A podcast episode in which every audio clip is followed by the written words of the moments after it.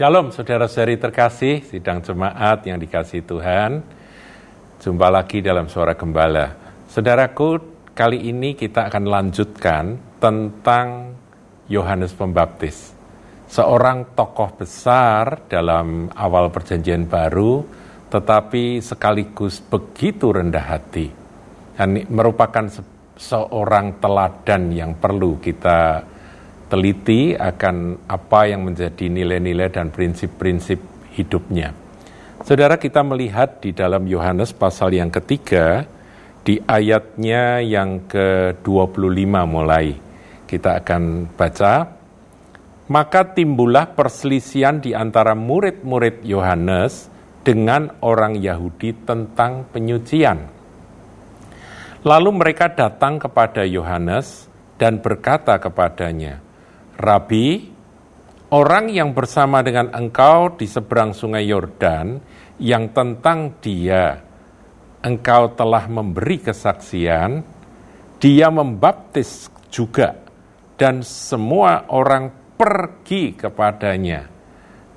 Jawab Yohanes, tidak ada seorang pun yang dapat mengambil sesuatu bagi dirinya kalau tidak dikaruniakan kepadanya dari sorga. Kamu sendiri dapat memberi kesaksian bahwa aku telah berkata, aku bukan Mesias, tetapi aku diutus untuk mendahuluinya.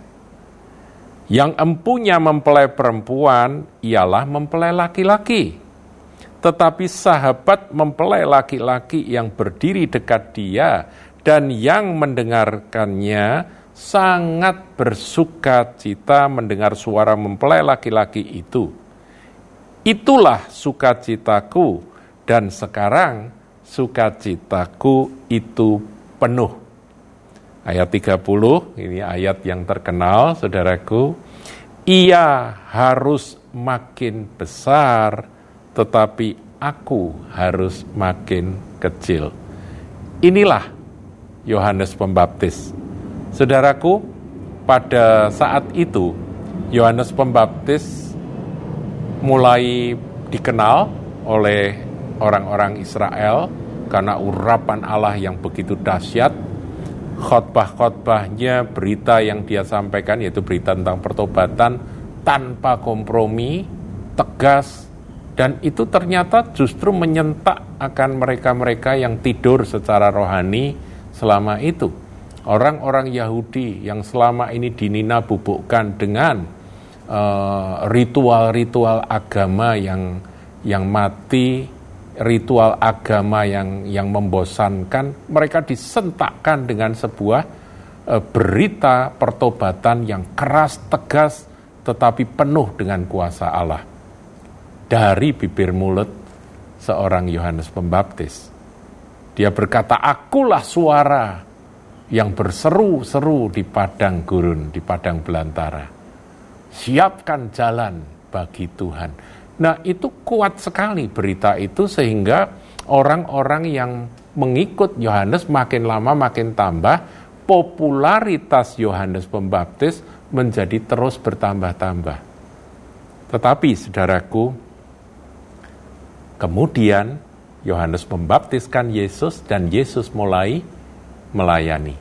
Nah, ketika Yesus mulai melayani, murid-murid Yesus juga membaptiskan akan orang-orang yang mengikut Yesus. Nah, pada waktu itu terjadilah perbantahan, terjadilah e, perselisihan, murid-murid Yohanes e, apa itu datang kepada gurunya dan bertanya, Rabi, orang yang bersama dengan engkau di seberang sungai Yordan yang tentang dia engkau telah memberi kesaksian, maksudnya Yesus yang pada waktu itu belum terlalu dikenal, ia membaptis juga, meskipun bukan Yesus langsung yang membaptis adalah murid-muridnya. Dan semua orang pergi kepadanya.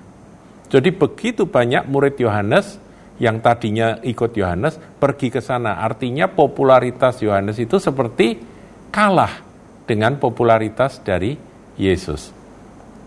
Nah, jawaban Yohanes ini sebuah pelajaran buat kita, saudara. Dikatakan, jawab Yohanes, ayat 27. tidak ada seorang pun yang dapat mengambil sesuatu bagi dirinya kalau tidak dikaruniakan kepadanya dari sorga. Saudaraku, Yohanes 3 ayat 27 ini kiranya jadi prinsip buat kita dalam menjalani kehidupan ini.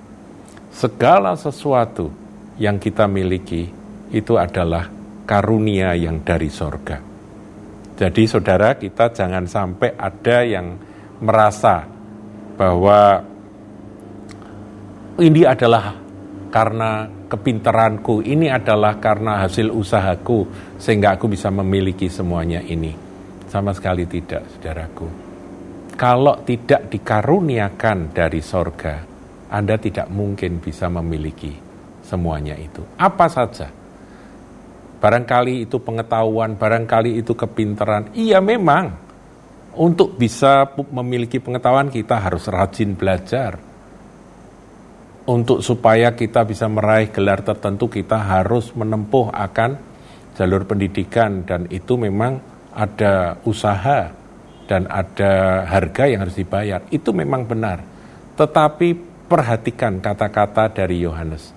Yohanes sendiri kalau kita ukur secara manusia dia memang orang hebat dia bukan hanya bicara tapi dia menjalani akan kehidupan yang dia dia apa istilahnya itu dia menghidupi apa yang dia khotbahkan.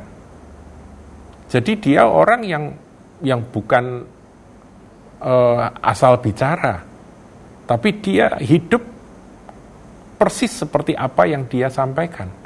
Sehingga nilainya memang memang pantas untuk dia itu menjadi populer, pantas untuk dia itu menjadi terkenal menjadi guru yang diikuti oleh banyak murid. Tetapi prinsip yang ada pada Yohanes ini nampak dari ayat 27 ini. Tidak ada seorang pun yang dapat mengambil sesuatu bagi dirinya kalau tidak dikaruniakan kepadanya dari sorga. Saudaraku semua, semua yang kita miliki, entah itu uh, titel pendidikan, kecerdasan, kepinteran, kefasihan dalam berbicara, ada orang-orang tertentu. Itu semua adalah pemberian dari Tuhan.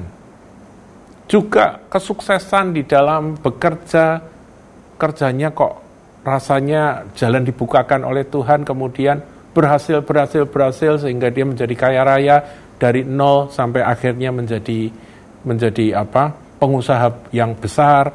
Itu semua dikaruniakan dari sorga. Prinsip ini yang harus kita pegang kuat-kuat, saudaraku. Ini yang membuat kita tidak akan pernah menjadi orang yang apa tinggi hati, yang merasa diri hebat, yang merasa bahwa semua pencapaian-pencapaian achievement yang yang ada pada hidupku ini semua adalah hasil dari jerih lelahku. Enggak, saudaraku.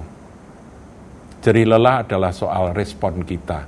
Soal kita mentaati perintah Tuhan untuk melakukan apa pun dengan rajin, dengan sungguh-sungguh, segenap hati. Itu bagian kita. Tapi semua yang ada pada kita datang dari sorga. Itu prinsip. Demikian dalam pelayanan. Yohanes nggak pernah menganggap bahwa pelayanan itu adalah hasil buah karyanya dia. Tadi sudah saya singgung bahwa Yohanes adalah seorang yang yang bukan bukan hanya pandai bicara, saudaraku, tapi dia melakukan apa yang dia katakan.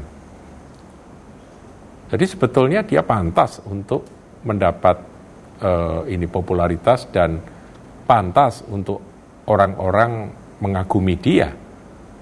Tetapi dia tahu bahwa semua datang dari sorga. Nah, prinsip bahwa segala sesuatu adalah kasih karunia Tuhan itu harus kita pegang kuat-kuat. Ya. Sehingga nanti ketika semua yang memang tidak ada yang kekal ya di dunia ini kan tidak ada yang abadi. Ketika itu mungkin hilang, mungkin berlalu atau harus kita tinggalkan, harus kita lepaskan, itu no problem. Tujuan utama dari Yohanes Pembaptis itu bukan popularitas tujuan utamanya adalah melaksanakan apa yang menjadi tugas di dalam kehidupan yang dia jalani ini. Tugasnya apa? Mempersiapkan jalan bagi Yesus, bagi Sang Mesias. Kemudian dia lanjutkan di ayat 28, kamu sendiri dapat memberi kesaksian bahwa aku telah berkata aku bukan Mesias. Ini penting, saudara. Kenapa muncul Mesias-Mesias palsu itu karena mereka nggak pegang prinsip Yohanes. Dia meninggi-ninggikan diri, seperti iblis kan. Iblis itu meninggi-ninggikan diri, kemudian dia dibuang, dijatuhkan. Dibuang dari sorga. Nah prinsip Yohanes ini harus kita tangkap. Aku ya. Aku bukan Mesias. Aku ini cuma uh, utusan yang diutus untuk mendahului dia. Nah, gereja Tuhan akhir zaman, hamba-hamba Tuhan yang diurapi Tuhan. Ayo belajar dari Yohanes. Aku ini siapa? Aku ini cuma utusan yang untuk mendahului, untuk menyediakan jalan. Aku ini hamba yang menyediakan jalan bagi sang raja. Dulu kita pernah belajar tentang keledai. Aku ini keledai gitu tapi rajanya dia yang aku tinggikan, dia yang aku usung. Itu adalah dia. Nah, kemudian dia juga di ayat 29 dia mengumpamakan dirinya itu sebagai sahabat mempelai. Saudara, gembala-gembala yang diurapi Tuhan, yang memiliki akan kapasitas yang besar, terkadang bisa kepleset di sini mereka menjadi posesif terhadap jemaat, sehingga jemaat itu seakan-akan adalah milik dia, padahal itu adalah mempelai Kristus. Mempelai laki-laki yang empunya jemaat, yang empunya akan jemaat yang digembalakan itu adalah Yesus. Mereka, jemaat, adalah mempelai wanita Kristus pengantinnya Kristus. Nah, kadang-kadang rasa memiliki yang berlebihan bukan sekedar menjaga seperti Rasul Paulus berkata, aku telah mempertunangkan engkau dengan seorang laki-laki sebagai perawan suci. Itu kan dia punya punya apa? Naluri dan keinginan untuk menjaga supaya jemaat ini kudus karena kamu milik Kristus tapi bukan kamu milikku. Jadi sifat posesif dari seorang gembala kepada kepada jemaat itu harus diwaspadai, saudaraku. Cemburunya Rasul Paulus kepada jemaat itu karena apa? Jemaat Korintus ya dalam hal itu. Karena dia takut, dia khawatir kalau jemaat ini mempelai Kristus ini nanti beralih hati Bukan masalah Paulusnya beralih hati kepada yang lain sehingga mengkhianati akan kasih mula-mulanya ke, kepada Kristus. Itu yang dikhawatirkan oleh Rasul Paulus. Nah, sama seperti Yohanes Pembaptis ini, saudaraku. Aku ini bukan mempelai pria, aku ini cuma sahabat mempelai pria dan sukacitaku itu menjadi penuh ketika mempelai ini siap. Siap mengenal akan mempelai pria yang sesungguhnya. Sehingga ketika Yohanes Pembaptis menghadapi sebuah fakta bahwa murid-muridnya mulai meninggalkan dia dan mengikut Yesus, dia menyadari bahwa memang itulah tugas dia. Demikian, saudaraku, prinsip yang kita harus teladani dari Yohanes Pembaptis. Ayat 30 ia harus makin besar, tetapi aku harus makin kecil. Ini prinsip yang mutlak harus ada di dalam kehidupan kita sebagai orang Kristen.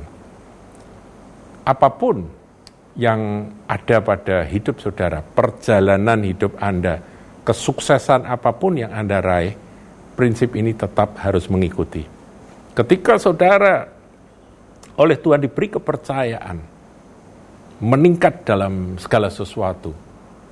Popularitas meningkat, pelayanan meningkat, uh, apa apalagi saya ragu.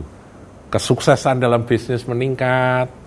Semua, semua hal-hal yang dapat dibanggakan secara secara manusia itu terus makin bertambah-tambah. Prinsip iya harus makin besar, tapi aku harus makin kecil. Ini penting, saudaraku, prinsip yang eh, Yohanes Pembaptis tinggalkan menjadi warisan buat kita ini penting untuk kita pegang. Saya berharap sudah menangkap renungan sederhana ini. Kita belajar dari pribadi yang besar, tetapi dia tahu bahwa yang sesungguhnya harus dibesarkan dan dimuliakan hanya dia. Aku harus semakin kecil. Tuhan Yesus memberkati.